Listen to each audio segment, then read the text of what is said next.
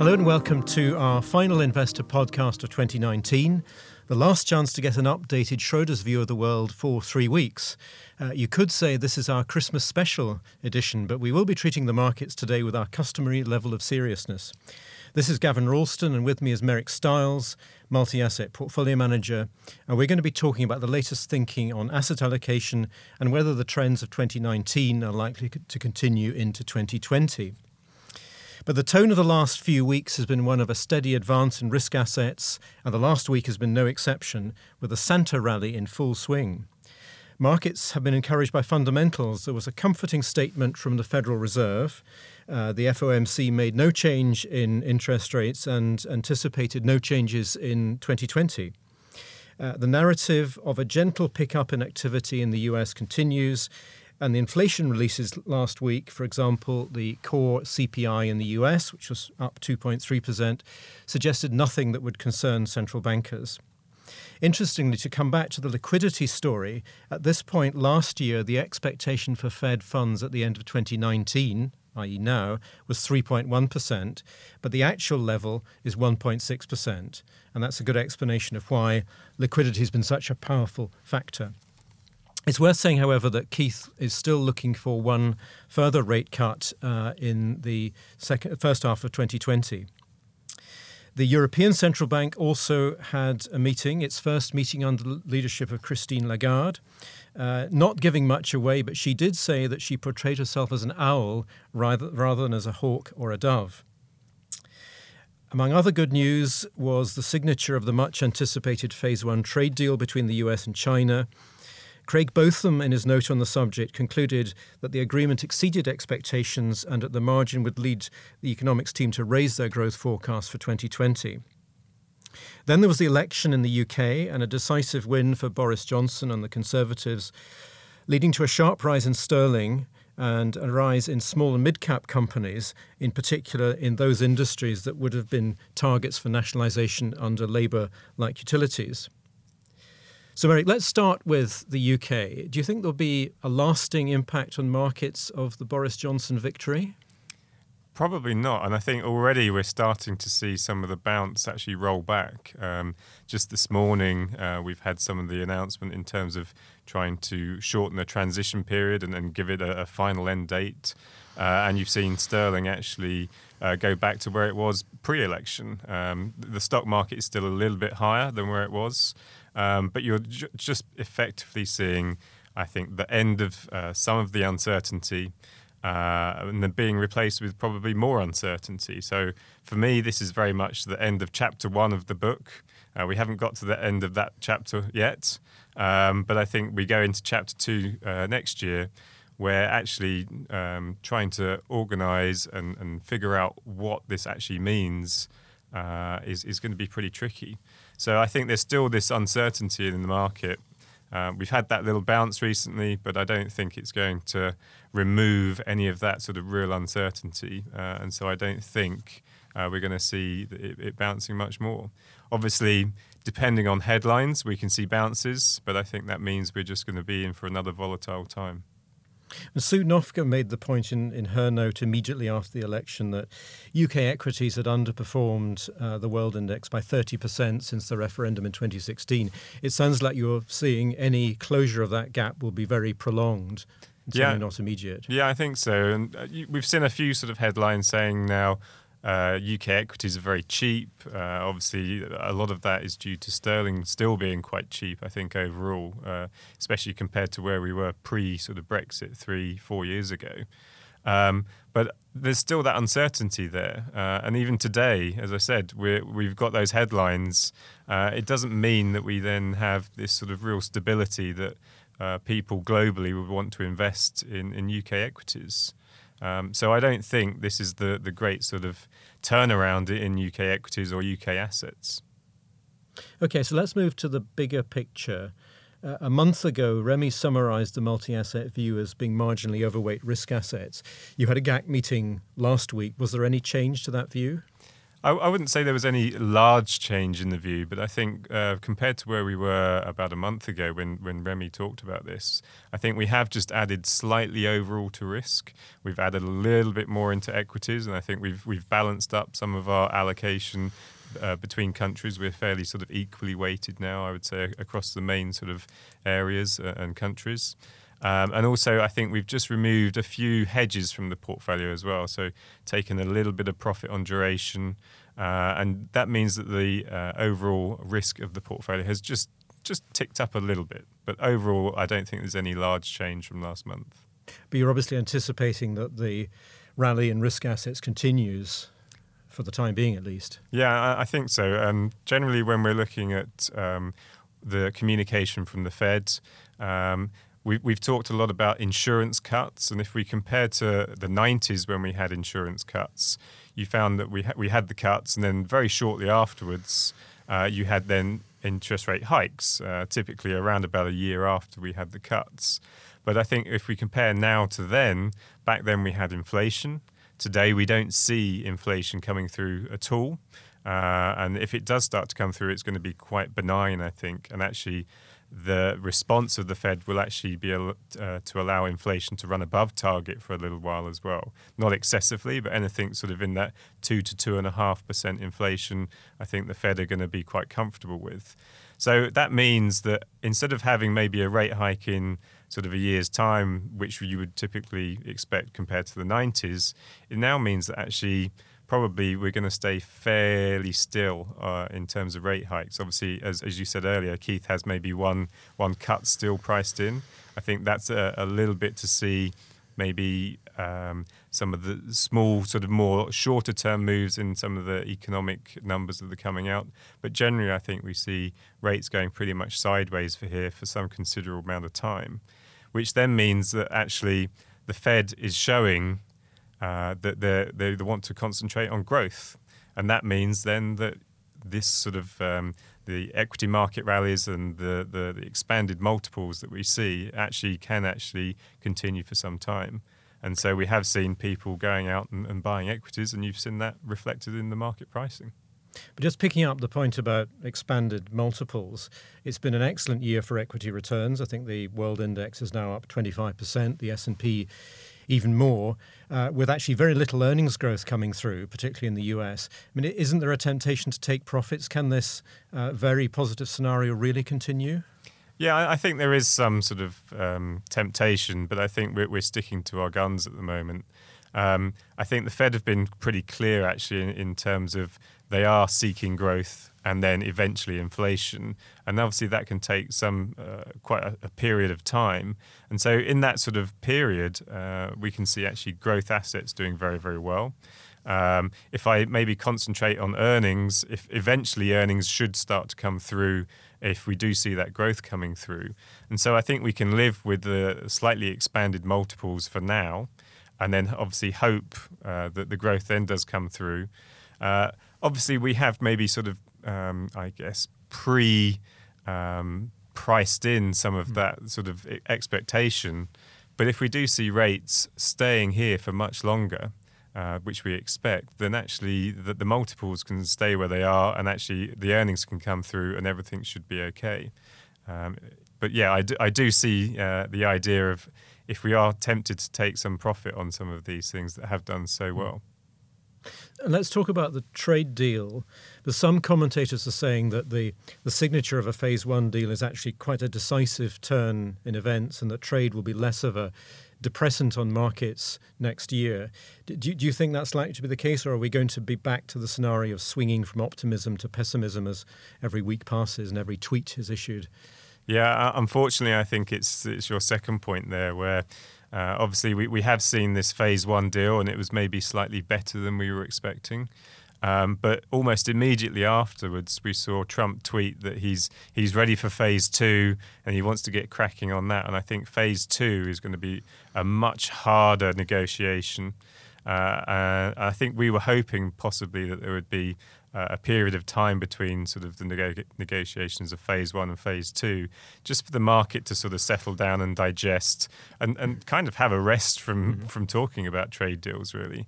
Uh, and the fact that if Trump really wants to get into phase two quickly, uh, when we uh, look at what the Chinese are thinking in terms of their phase two, there's a lot more red lines, I think, that they see within that phase two deal that I think the Chinese are really not going to uh, be willing to budge on very much at all. Uh, and so I think the headlines that we're going to be seeing if we do start to talk about phase two is just going to continue, uh, very similar to what we saw in phase one. So unfortunately, I think there's there's no real rest from from um, from trade wars, and and this can go on for many many years yet. Um, typically, if you look at trying to figure out uh, trade deals, they take multiple years. This is not something that can be done in a few quarters. Okay, so that's a source of risk to watch out for. Definitely. But what about uh, Chinese growth? Because earlier in the year there was a lot of concern that Chinese growth was slipping steadily downwards. Uh, but it looks now as if China, like the rest of the world, is starting to pick up again. Yeah, and then actually, when we look at our um, Schroders activity indicator for China, uh, our economists have just shown uh, on the last update is just starting to tick up a little bit, mainly on in industrial production. Uh, also, uh, the consumer there seems to be okay. Um, so overall, we are starting to see a little bit of a pickup. It's still, I would say, depressed compared to what sort of uh, the official uh, figures are. Um, but also, I think anecdotally, we've had a few uh, independent researchers talk to us who have been in Beijing recently, uh, and they're starting to say actually this idea of the sort of tech super cycle is just starting to pick up a little bit there as well. Uh, and so overall, I think we can be a little bit more positive on China uh, compared to where we were, say, six months ago. And what about emerging markets more broadly, which, at least in, in equity terms, have been quite significant underperformers this year? Is that going to change in 2020? Uh, I think our outlook for emerging markets is a bit rosier, actually, compared to where we were six months ago. Part of that is China. Uh, but also part of it is is what I was saying earlier about this the Fed being sort of lower for longer. Um, and and I think when we sort of tie into that as well, if we do start to see growth coming through in the US, then then hopefully the dollar may just start to weaken a little bit, um, and so that should be positive for emerging markets. And, it, and, even if the dollar is stable, I still think that is a good environment for emerging markets. So generally, we see that as, as being a, a bit of a positive for emerging markets. But also, when we look at the central banks in a, quite a few emerging markets as well, they've been uh, cutting fairly aggressively in, in some instances and actually surprising uh, in terms of the, the depth of the cuts that they've been and I doing. think la- last week I saw there were cuts from Turkey, Russia, and Brazil. Yeah, exactly. Yeah. And, and we're starting to see this sort of wave of cuts coming through, hmm. uh, and we don't think that's finished yet. And actually, uh, the advantage that uh, central banks have in emerging markets is they actually have space to cut interest rates. Whereas compared to developed markets, well, ECB no, uh, Bank of Japan no, Bank of England aren't going to move. It's only really the Fed, I think, in developed markets that have any scope for cutting. Uh, and even there, it's, it's pretty limited. So I think generally, uh, when we bring all of these things together, emerging markets could be a bit of a bright spot for us next year. So we've talked mainly about equities so far, but what's the view on risky debt assets like emerging markets debt or high yield?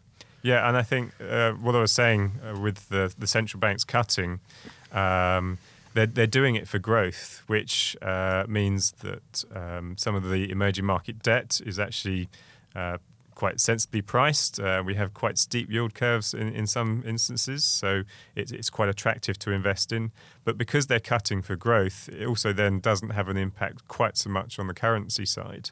Uh, typically, you would see uh, historically, if you're cutting interest rates, then maybe you see some weakness in currency.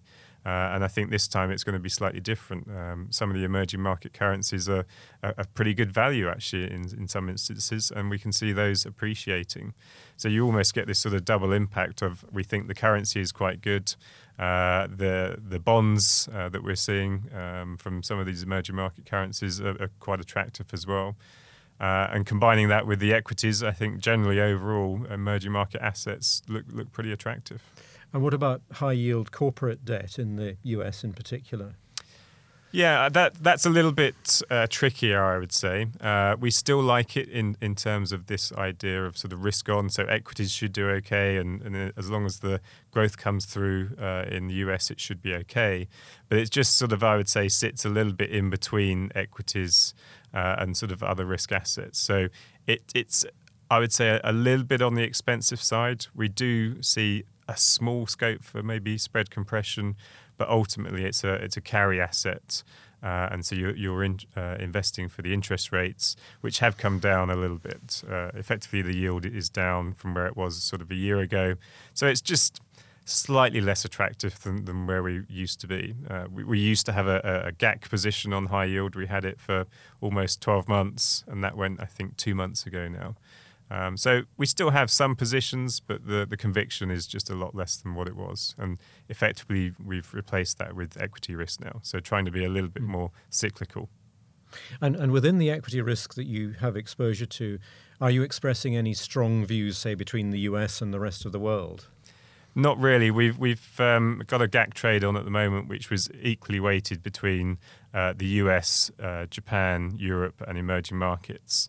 Uh, and then we have another trade, which is actually long emerging markets versus rest of the world. So overall, it's I would say fairly equally weighted, but with a slight tilt uh, towards the uh, emerging markets. Okay, and you mentioned the dollar a moment ago. I think you said that the view, the positive view on emerging markets, was in a way independent of what happened to the dollar. I mean, is that is that a fair description that you have a fairly neutral view on the dollar. It would, if it started to weaken, it would be good news, but it doesn't have to weaken to drive strong returns from risk assets. Yeah. Uh, well, this month we have a new GAC trade actually is to be long euro versus the dollar, so actually being short dollar. Hmm. And that's, I would say, quite a short term tactical trade. When we look at the actual portfolios, we've had a, a long dollar position for quite some time. Uh, I think over this past year, it's been against various other cu- currencies. Currently, we have it mainly against the Canadian dollar, so the short Canadian dollar versus long US dollar. Uh, and obviously, when we're combining in now this new trade of actually being short dollar against the euro, uh, overall, I think the portfolio still has a long dollar position uh, in terms of portfolio construction. Uh, but I think it's just coming down a little bit. Uh, and then actually, we may get to the point soon where we have a more neutral position. But I think overall, where we have been uh, over the past few months reducing hedges. We're just at the point now where we are sort of struggling a little bit in terms of finding good hedges. We still have a bit of duration, but less than what we had. We still have a bit of long dollar, which is good for portfolio construction, but less than what we had. And then other hedges, they've tended to actually now been taken out of the portfolio. So we need to be a little bit careful, actually, that we're not removing all of our hedges. The the other big talking point next year will be the U.S. presidential election in November. Uh, how do you play that in terms of adjusting market exposure, if if indeed you do? Yeah, at the moment, I think it's pretty much noise. Um, so we're not really uh, positioning the portfolio for it. Obviously, the first uh, piece that we need to know is who is going to be the Democratic nominee. Hmm. Uh, if it's Elizabeth Warren, uh, that's quite a, a left leaning um, and actually could be quite bad for equity markets uh, and, and, risk markets generally. Uh, I think a little bit sort of safer for a Democratic nominee is, is, Biden, and I think at the moment he's looking to be the favourite.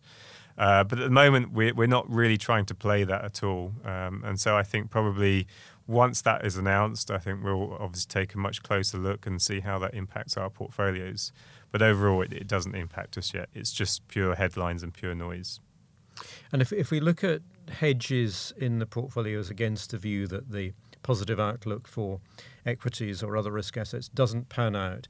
I think again a month ago, Remi said that uh, you still found value at the very long end of the US yield curve, so long duration 30 year treasury. Is that still an asset you think would perform well when everything else is weak? Yeah, as, as I said earlier, we, we still have the, the duration in the portfolio, although less than what we had. Most of our duration at the moment is around that sort of 30 year. Um, we, we basically moved out to the 30 year period when we had the inverted curve. Um, where the, the short rates were actually higher than the 10 year rates, and that's what pushed us further out along the curve. And I think now uh, that inversion has, has, has, flipped back. I think we have around about 20 basis points from cash up to the 10 year in terms of yield, ste- in, in, terms of uh, curve steepness. Um, and so it's maybe slightly less attractive to be in the 30 year now compared to, say, the 10 year. So I don't think we have any real preference. We're not currently trying to move between the 10 or the 30. I think we, are holding the positions. But one thing uh, that we have just introduced uh, is, is a new GAC trade is, is long 10 year tips. So the inflation uh, linked uh, treasuries. And that's a trade that we're just implementing um, around about now. So, outright, we are just adding a little bit to duration, maybe just taking it back up a little mm-hmm. bit. Um, but we're holding that for maybe slightly different reasons. Part of it is a hedge. So, yes, we are adding duration. But then, obviously, part of that is also this idea of lower for longer from the Fed could actually bring inflation through. So, again, that's maybe hedging some of the inflation risk if it does just get a little bit out of hand. Merrick, thank you very much indeed. Uh, there were three points I picked up from what you've been saying. One is that having been positioned for continuing strength in risk assets, you've moved slightly further down the risk spectrum in the last month, so, very, so overweight equities coming into 2020. Uh, the thinking behind that is that the liquidity conditions are still in place to push asset prices higher, even if valuations are extended and earnings growth looks likely to be weak next year.